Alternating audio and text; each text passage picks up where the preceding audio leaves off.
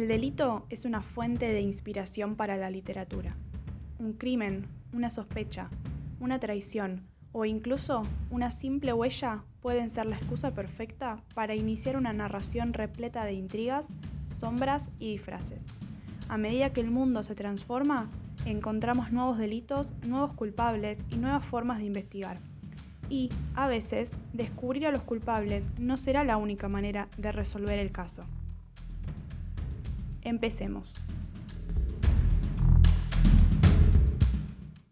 Nosotros ya vimos el género policial, trabajamos cuentos y sus características, pero ahora vamos a avanzar en el tiempo para ver qué es el policial negro. El policial negro es una variante del relato policial clásico, el que nosotros vimos.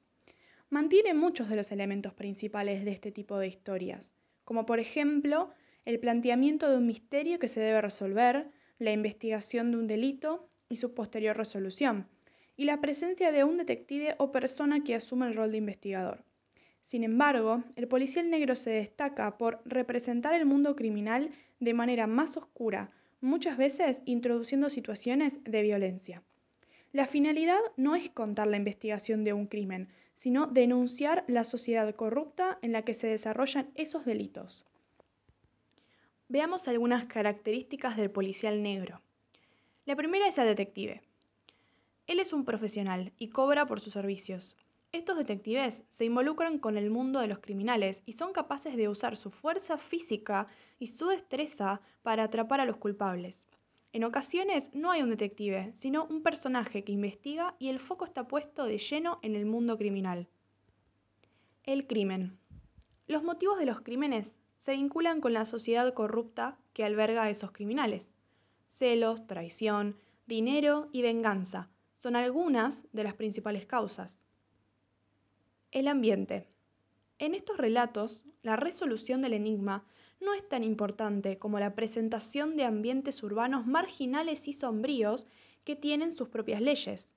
La intriga se relaciona tanto con el crimen como con el suspenso de la investigación, Dado que el detective pone en peligro su vida, la atención del lector está centrada siempre en las acciones que lleve a cabo éste. La participación del lector. A diferencia del policial clásico, en el policial negro, el lector sigue la acción y los pasos que van dando los protagonistas, y muchas veces sin comprender totalmente lo que sucede. La incertidumbre y destino. El suspenso es un factor fundamental en el relato policial negro. Perseguidores y perseguidos están sujetos a las mismas probabilidades de sobrevivir o morir en el intento. Estas son algunas de las características del policial negro y como ven, son bastante diferentes a las del policial clásico, aunque sigue habiendo cierta similitud. En cuanto a la escritura de estos cuentos, este tipo de textos suele presentar diferentes estrategias para poder dar cuenta de la temporalidad de los hechos que están siendo relatados. Entre ellas voy a mencionarles la elección de los tiempos verbales y los desplazamientos temporales. La narración en pasado. Se utilizan tiempos pretéritos para narrar hechos sucedidos en el pasado. En estos casos, el uso de los tiempos verbales es el siguiente. Pretérito perfecto simple o compuesto. Se utiliza para las acciones concretas que realizan los personajes. Por ejemplo, Renato Flores palideció y se pasó el pañuelo a cuadros por la frente húmeda. El pretérito imperfecto se utiliza para las descripciones y las acciones repetitivas, simultáneas o durativas. Por ejemplo, un doble pliegue vertical le partía el entrecejo oscuro parecía bajar un problema que se le hacía cada vez más difícil. Pretérito pluscuamperfecto. Se utiliza para las acciones anteriores al tiempo de la narración. Por ejemplo, una tarde me enteré por los diarios que Pereira había confesado. La acción de confesar es anterior al hecho de enterarse el narrador. Y otro ejemplo, el condicional simple, que se utiliza para las acciones posteriores al tiempo de la narración. Como por ejemplo, la policía nunca descubriría a Flores. Eso con respecto a los verbos, pero con respecto a los desplazamientos temporales, tenemos lo que es analepsis y prolepsis. Cuando el orden temporal de la historia y del relato no coinciden, pueden identificarse quiebres o rupturas de la linealidad temporal, llamadas anacronías narrativas. Existen dos formas de introducir estas anacronías. Tenemos por un lado la analepsis o retrospección. Es un fragmento del relato que retrocede hacia una acción previa a los hechos de la narración.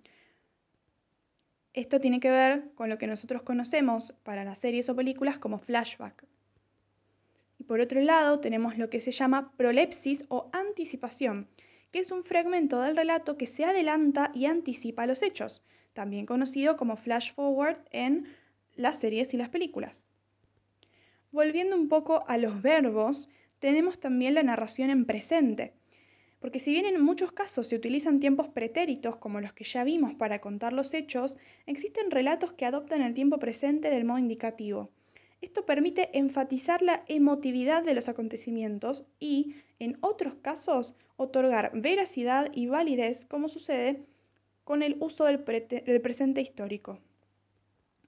El presente histórico, por si nunca habían escuchado de qué, es, de qué se trata, se emplea habitualmente en calendarios y efemérides para señalar eventos relevantes del pasado que sucedieron un día como hoy. Ahora, ¿cómo pasamos del policial clásico al policial negro? Este tipo de relatos se originó en la década de 1930 en los Estados Unidos Luego de la gran crisis financiera de 1929, debido a la caída de la bolsa o mercado de valores, el famoso crack del 29, el país entró en una gran depresión económica y social. Un alto porcentaje de la población perdió su empleo y a su vez por estos años se decretó la ley seca que restringía la venta y consumo de alcohol. Esta prohibición incrementó la venta ilegal manejada por mafias cada vez más poderosas producto de una sociedad en decadencia en la que la miseria afloraba en cada rincón de la ciudad, el policial negro denuncia la violencia y desesperanza que reinaban en las calles. Durante las primeras décadas del siglo XX se produjo en la ciudad de Buenos Aires un incremento acelerado del número de publicaciones masivas, debido a la modernización de las maquinarias de la industria gráfica y el aumento de la población alfabetizada, creció el número de lectores y de las tiradas periódicos, revistas, folletines fueron editados por primera vez en esa época. En este contexto nace en 1945 El Séptimo Círculo, una colección dirigida por Jorge Luis Borges y Adolfo Bioy Casares. La colección estuvo destinada desde un principio al policial clásico inglés, sin embargo, aparecen también algunos títulos del policial negro. Rodolfo Walsh Influenciado por este género, escribe Operación Masacre en 1957, la primera obra de no ficción periodística. Basado en las entrevistas con los sobrevivientes, sus familias y autoridades del gobierno, el libro expone una investigación detallada y revela una serie de asesinatos de prisioneros cometidos durante la dictadura cívico-militar autodenominada Revolución Libertadora. Por último, y no menos importante, Pasamos del policial clásico al policial negro y ahora vamos al policial fuera de ley. El policial fuera de ley presenta variaciones respecto del policial negro. Si bien en este último la finalidad no es contar la investigación de un crimen, aparece un detective o un personaje que encarna el proceso de investigación y muchas veces el misterio se resuelve. Sin embargo, en el policial fuera de ley, la justicia se realiza por mano propia en este sentido, quien comete el delito muchas veces también es una víctima y se produce la comprensión y justificación del crimen. El policial fuera de ley plantea otra disposición de algunos de los elementos del policial negro. Algunas de sus principales características son las siguientes. La figura policial. Al igual que en el policial negro, se plantea una desvalorización de la figura policial y de las fuerzas de la ley que intervienen en los casos. El detective. Aparecen nuevos investigadores casuales y espontáneos, que no siguen los típicos procedimientos de observación e interpretación de los indicios. Para ellos, la justicia puede tener criterios más personales. La resolución del caso.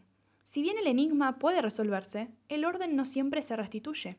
Esto se vincula a los motivos personales de los crímenes, como la venganza, la justicia por mano propia o la traición, y la legitimidad que los personajes encuentran en estos motivos. Por último, la organización de la narración. La narración no sigue al detective y el devenir de su investigación.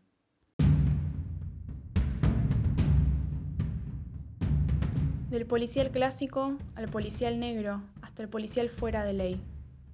Uno nace del otro, cada uno sirve al momento histórico y a las personas de su época. Pero no hay uno más importante, todos lo son y todos nos muestran una cara diferente de los crímenes que se cometen a diario en el mundo entero. Nos escuchamos en el próximo podcast.